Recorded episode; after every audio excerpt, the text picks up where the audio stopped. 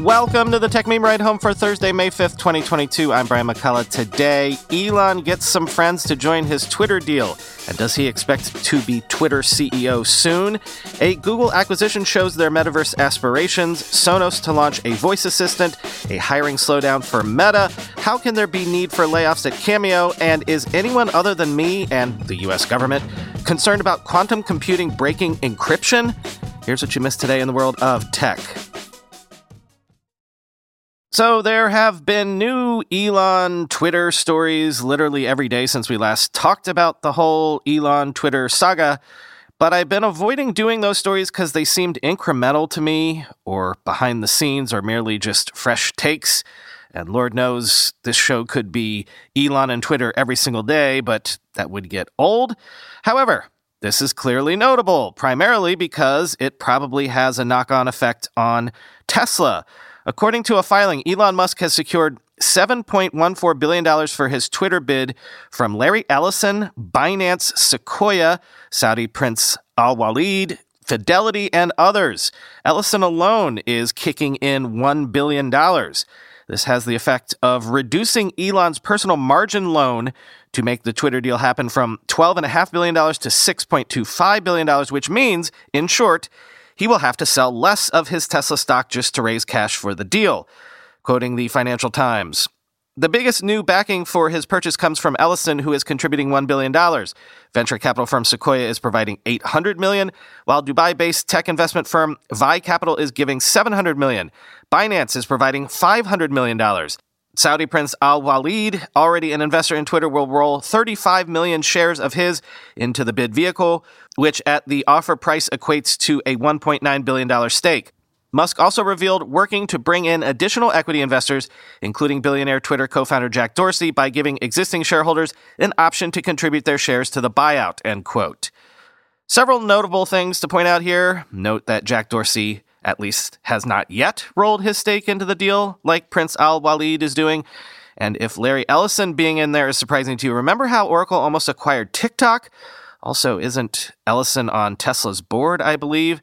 And quoting Dan Premack on Twitter, it really is kind of a sad list in a way. No one committing more than one billion dollars, no big private equity firm signed on. Qatar is an interesting choice for a free speech platform as well, end quote. And since we're here, I wanted to mention some of the other recent stories I've passed on talking about this week. They've largely revolved around disgruntlement among Twitter's existing employees. Twitter could still be facing a mass talent exodus, and soon. And the other thing that has been discussed a lot lately is the mad spinning of wheels that Twitter's advertising folks have been doing, trying to reassure advertisers that in some new, looser content moderation regime that we're assuming Elon Musk is going to usher in, their brands will still be safe, safe from their ads showing up beside questionable content. I'd say that, too, very much remains to be seen. By the way, as I was writing this, Ben Horowitz tweeted that A sixteen Z is joining the deal via a four hundred million dollars investment, and David Faber at C N B C was reporting that Elon Musk himself expects to be C E O of Twitter, at least at first, after the acquisition goes through.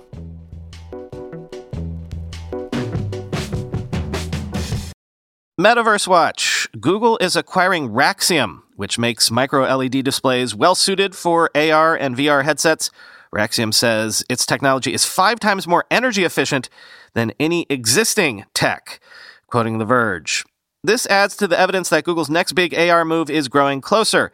It previously acquired the glasses maker North in twenty twenty and is reportedly hiring engineers to build an augmented reality operating system. We learned in January that Google Labs is building an A R headset called Project Iris under the same management as the Project Starline high-res video chat demo shown during its I O event last year. When The Information first reported Google's Raxium purchase last month, it noted that micro L E D tech could be useful for building A R displays that are more energy efficient than other solutions, but still look colorful. In addition, Raxium is working on monolithic integration for micro L E Ds, which The Information reports would mean manufacturing them out of the same kind of silicon used for most processors, potentially driving the price down significantly. Other companies working on micro L E D A R hardware have included Oppo, Apple, and Vuzix. According to Raxium's website, a Super AMOLED screen on your phone has a pixel pitch, the distance between the center of one pixel and the center of another pixel next to it, of about fifty microns, while its micro-L E D could manage around three point five microns. It also boasts of unprecedented efficiency that's more than five times better than any world record, end quote. Being more battery efficient would mean smaller batteries, which would mean lighter devices. I mean, the holy grail form factor for A R is the size, weight, and general design of, you know, everyday run-of-the-mill eyeglasses. From the "they didn't already do this" file, sources say Sonos plans to launch a voice assistant for playing music in the U S on June first, a voice assistant that will support Apple Music, Amazon Music, Pandora, Deezer, and Sonos Radio. Quoting The Verge, it will be part of a forthcoming software update set to arrive first to customers in the U S on June first, with an international rollout to follow. Sonos Voice will serve as an alternative to Amazon Alexa and Google Assistant, which Sonos already supports on its smart speakers and voice-enabled soundbars. All Sonos products that run the company's S two software will support Sonos Voice Control. Sonos has recently posted job openings related to the Sonos Voice experience, with the company saying its ambition is to, quote, make voice interactions fully private, more personal, and more natural. The debut of Sonos Voice will mark a pivotal moment in Sonos' expansion into services as the company seeks to augment its hardware business. Sonos Radio and the paid, higher-quality Sonos Radio H D were the first such forays into services. The offering will provide core conveniences that are similar to existing competitors, allowing Sonos product owners to play specific songs, artists, or playlists with voice commands, among other functions. Notable that Spotify and Google's YouTube Music aren't yet on board. In keeping with Sonos' interest in privacy, the feature will not record user audio commands or relay them to the cloud for processing. "Hey Sonos" will be the wake word for Sonos Voice Control, and the company's internal tests show it to be quicker than competing assistant services at core music tasks, end quote.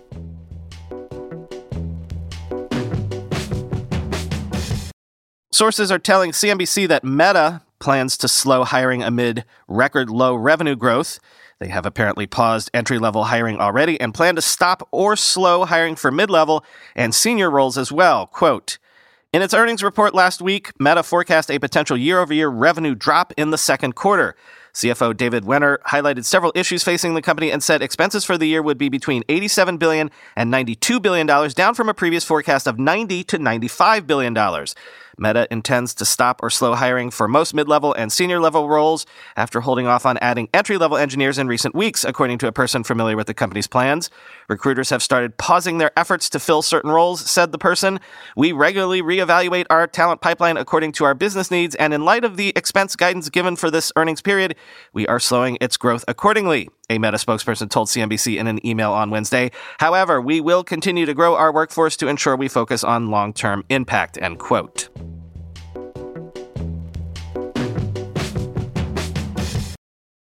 Cameo has laid off eighty-seven staff. Sources also say that C T O Rob Post, marketing exec Emily Boschwitz, C P O Nundu Janakairam, and Chief People Officer Melanie Steinbach have all gone as well, quoting Protocol. The team in charge of music partnerships saw big cuts, according to a LinkedIn post first reported by The Information. Also affected by the layoffs were the company's internal operations, including much of its London office, as well as a number of employees in sales and marketing, the source told Protocol. Cameo C E O Steven Galanis is said to have announced the layoffs in a staff meeting, during which he told staff that the company was forced to cut costs because it hadn't met revenue projections. In a statement to the press, Galanis pointed to pandemic-fueled hiring as a reason for the cuts. We hired a lot of people quickly, and market conditions have rapidly changed since then, he said. Accordingly, we have right-sized the business to best reflect these new realities, end quote. Galanis went on to call the layoffs a painful but necessary course correction. Cameo has raised a total of one hundred sixty-five million dollars in funding to date, end quote. On Twitter, Casey Newton asked the question that was immediately in my head, quote, I'm sure there's a good answer for this, but how can you lose money on a business where celebrities film themselves on their own phones and send the files to paying customers? Is this not a high-margin situation, end quote? But Tim Carmody responded with a plausible theory, quote, totally guessing, but let's say, like, I don't know, Substack, they guaranteed those celebrities a pretty high floor, assuming demand would eventually catch up. Then, in cases where it didn't, they wound up paying out more money than they took in, and or the celebs bailed when they got less, end quote.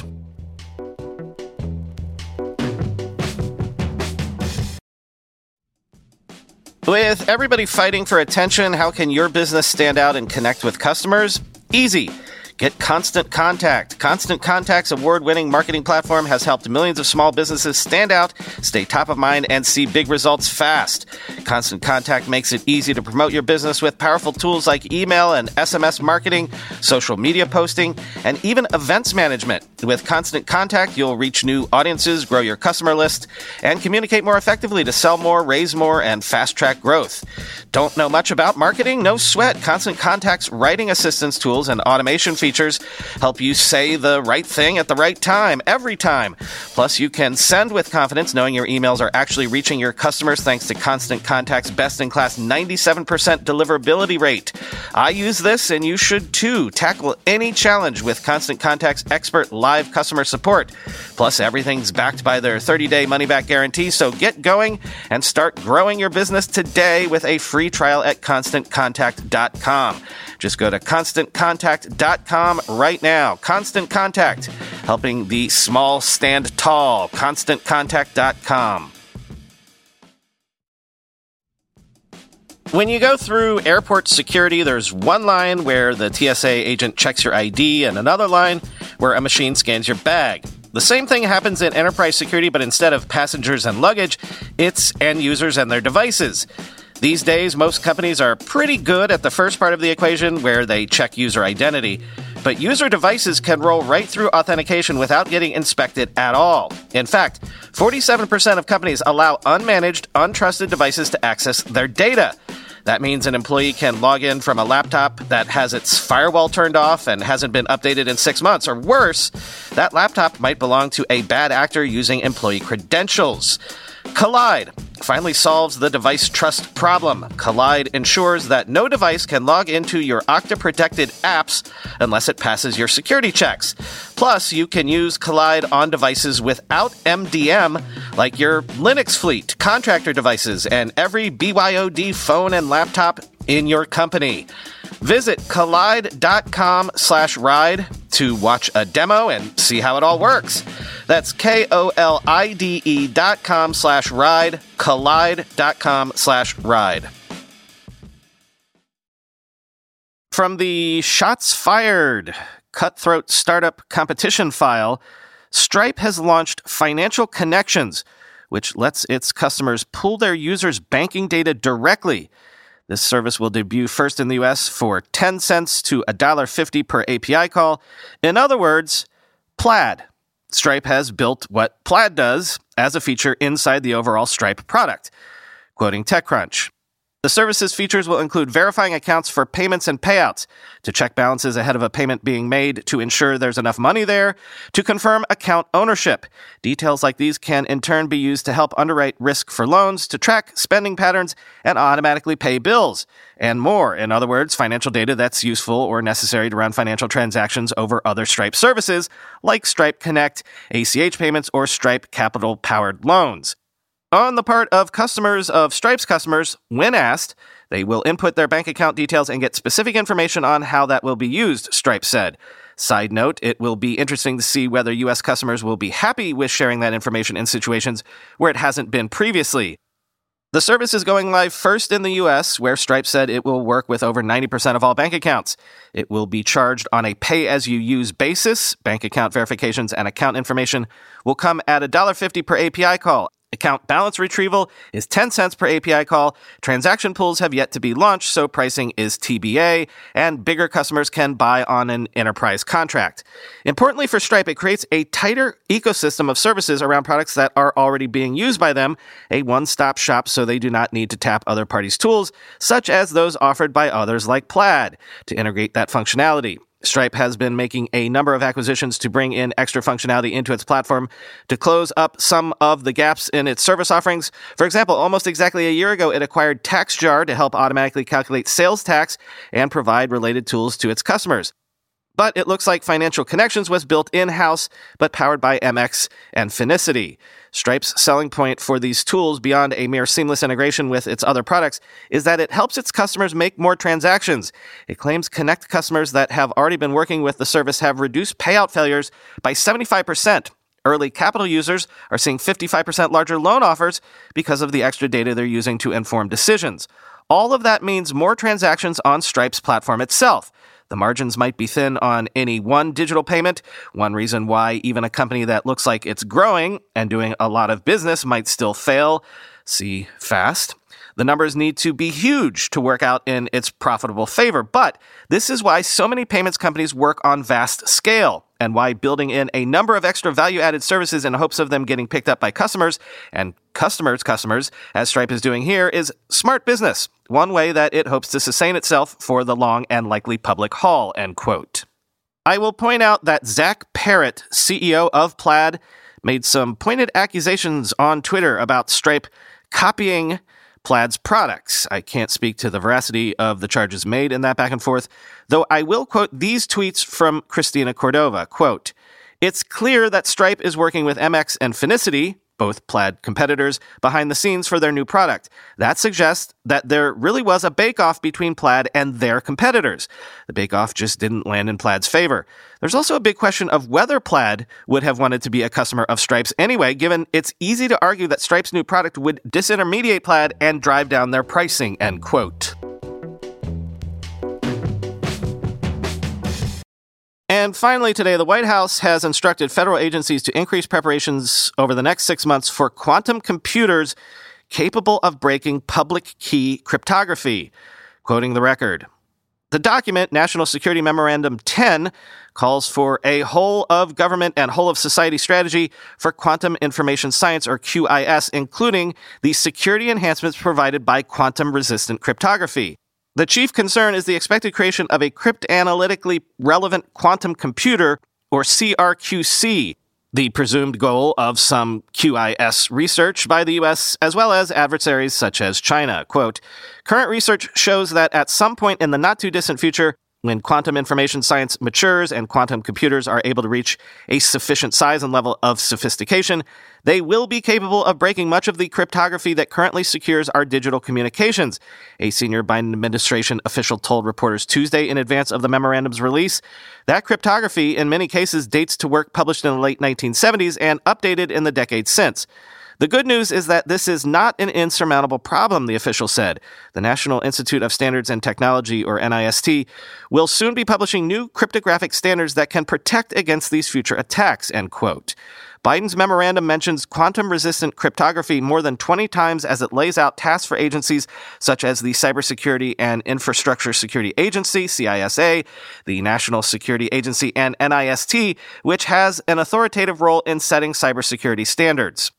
Those agencies will have about six months to, quote, "establish requirements for inventorying all currently deployed cryptographic systems, excluding national security systems," end quote. Now, I wanted to mention this because, of course, the government here is thinking of protecting state secrets, but I continue to wonder, shouldn't the broader tech industry be worried about this as well?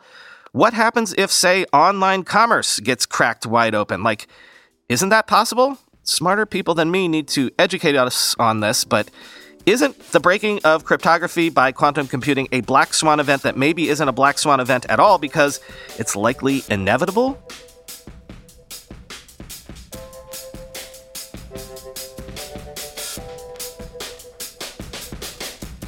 No Twitter space tonight. Chris has family engagements, as do I, because we've had birthdays in this house this last week or so, and my parents have been visiting all week, so we're going to take the week off. Talk to you tomorrow.